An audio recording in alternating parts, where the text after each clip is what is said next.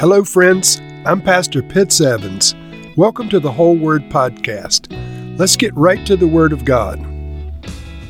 2 Kings chapter 15. In the 27th year of Jeroboam, king of Israel, Azariah, son of Amaziah, king of Judah, began to reign. He was 16 years old when he became king, and he reigned in Jerusalem 52 years. His mother's name was Jekoliah. She was from Jerusalem. He did what was right in the eyes of the Lord, just as his father Amaziah had done. The high places, however, were not removed. The people continued to offer sacrifices and burn incense there. The Lord afflicted the king with leprosy until the day he died, and he lived in a separate house. Jotham, the king's son, had charge of the palace and governed the people of the land. As for the other events of Azariah's reign and all he did, are they not written in the book of the annals of the kings of Judah? Azariah rested with his ancestors and was buried near them in the city of David, and Jotham, his son, succeeded him as king.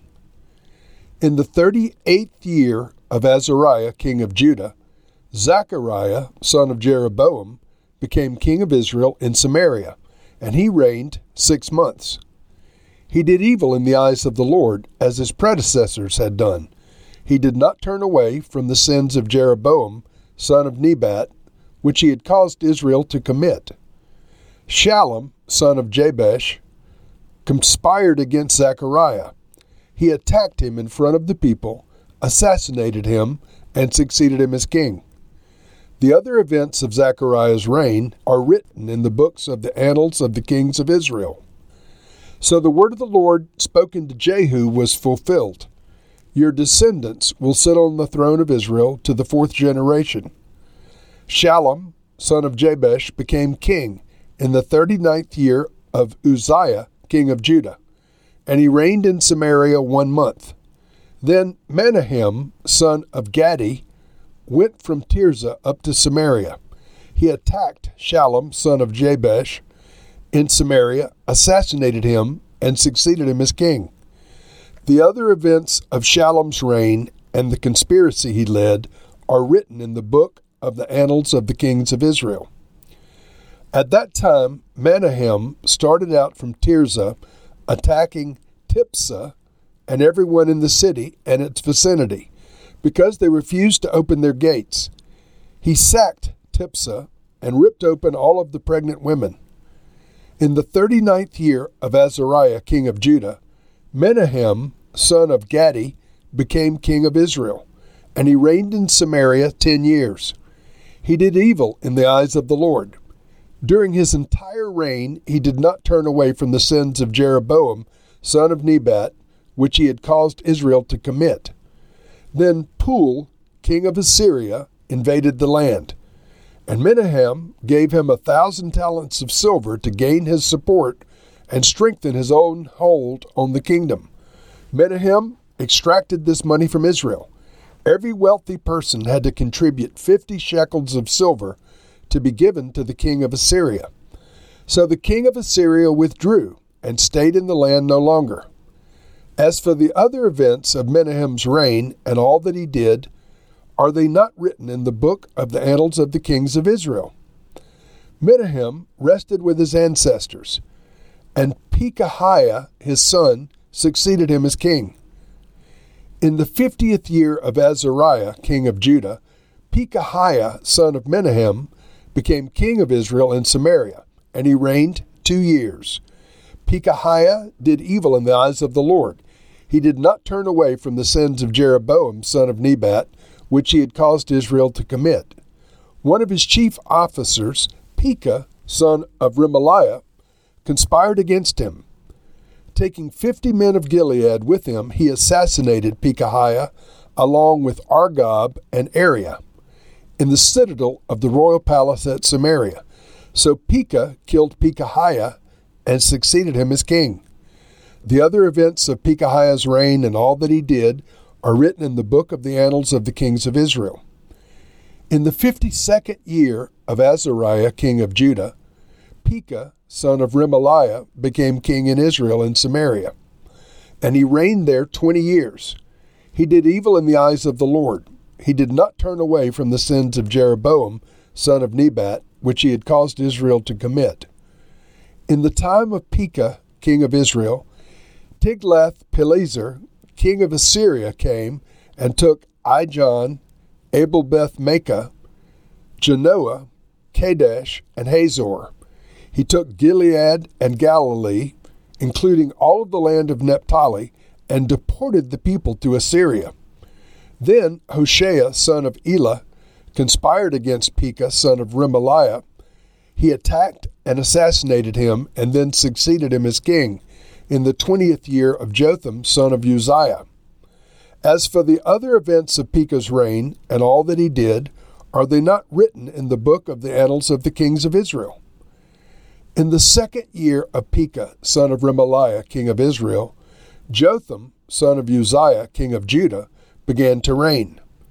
He was 25 years old when he became king, and he reigned in Jerusalem 16 years. His mother's name was Jerusha, a daughter of Zadok. He did what was right in the eyes of the Lord, just as his father Uzziah had done. The high places, however, were not removed. The people continued to offer sacrifices and burn incense there. Jotham rebuilt the upper gate of the temple of the Lord. As for the other events of Jotham's reign and what he did, are they not written in the book of the annals of the kings of Judah?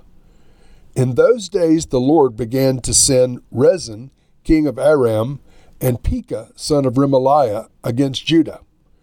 Jotham rested with his ancestors and was buried with them in the city of David, the city of his father. And Ahaz, his son, succeeded him as king.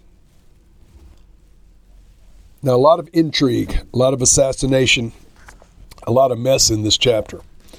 First, we're introduced to a king known as Azariah. Azariah, the son of Amaziah, began to reign in Judah, and he reigned for 52 years. Now, this Azariah is also known as Uzziah. It gets a little confusing. So he became a leper, and uh, he was afflicted with leprosy when he tried to perform some of the priestly duties in the temple. And so he was um, uh, struck with leprosy, but all in all, he was considered a good king. Jeroboam II in Israel was um, succeeded by his son Zechariah. Zechariah reigned for six months. Then a man named Shallum murdered Zechariah and took Israel's throne. Shallum was succeeded by Menahem, who ruled Israel for 10 years. At this point, under Menahem, Assyria began to come against Israel. It happened um, during the reign of this Menahem. It says he did evil in the eyes of the Lord during his entire reign. He did not turn away from the sins of Jeroboam. Verse 19 Then Pul, the king of Assyria, invaded the land and Menahem gave him a thousand talents of silver to gain his support and strengthen his hold on the kingdom. Now, let's just stop there for a second. It's believed that the Assyrians began to come against the northern kingdom somewhere around 786 BC. They're going to continue to come against the northern kingdom until finally they destroy it around 722 BC. When they destroy the, the northern kingdom, they take the people captive uh, the people of Israel into Assyria and into other countries, and they began to put residents of other countries into the into the Holy Land, where the ten tribes had been located. And so during the days of this Menahem, it started. Menahem was succeeded by a man named Pekah, and in the days of Pekah, Assyria carried the northern kingdom into captivity. And so it names the specific areas that uh, the king of Assyria came against. By the way, the king of Assyria was named Tiglath-Pileser. Interesting name. And um, he deported the people to Assyria. Now, friends, this is one of the most important events in Israel's history. So I just want to take a minute to emphasize it.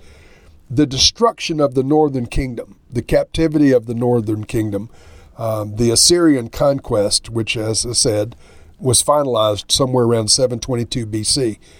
This set in motion a series of events that has never been rectified since that time. And so you've heard the expression, uh, the lost tribes of Israel.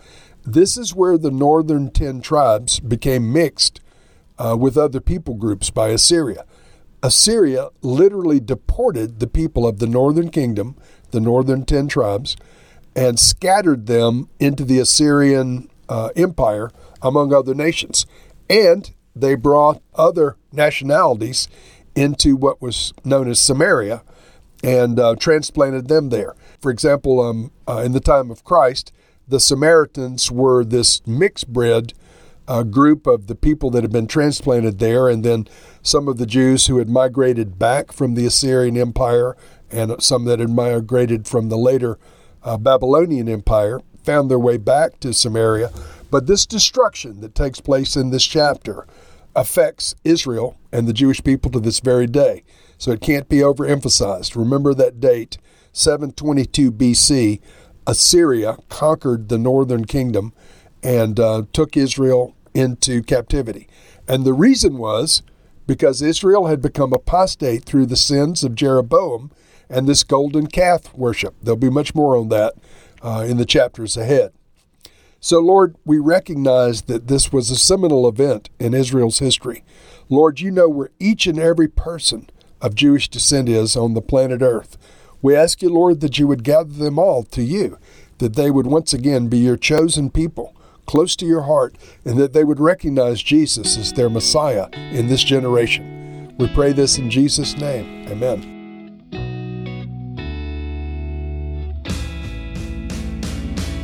Thank you for listening to this episode of The Whole Word. It was brought to you by Whole Word Fellowship and the Northern Virginia House of Prayer. If you were encouraged, please share our podcast with your friends.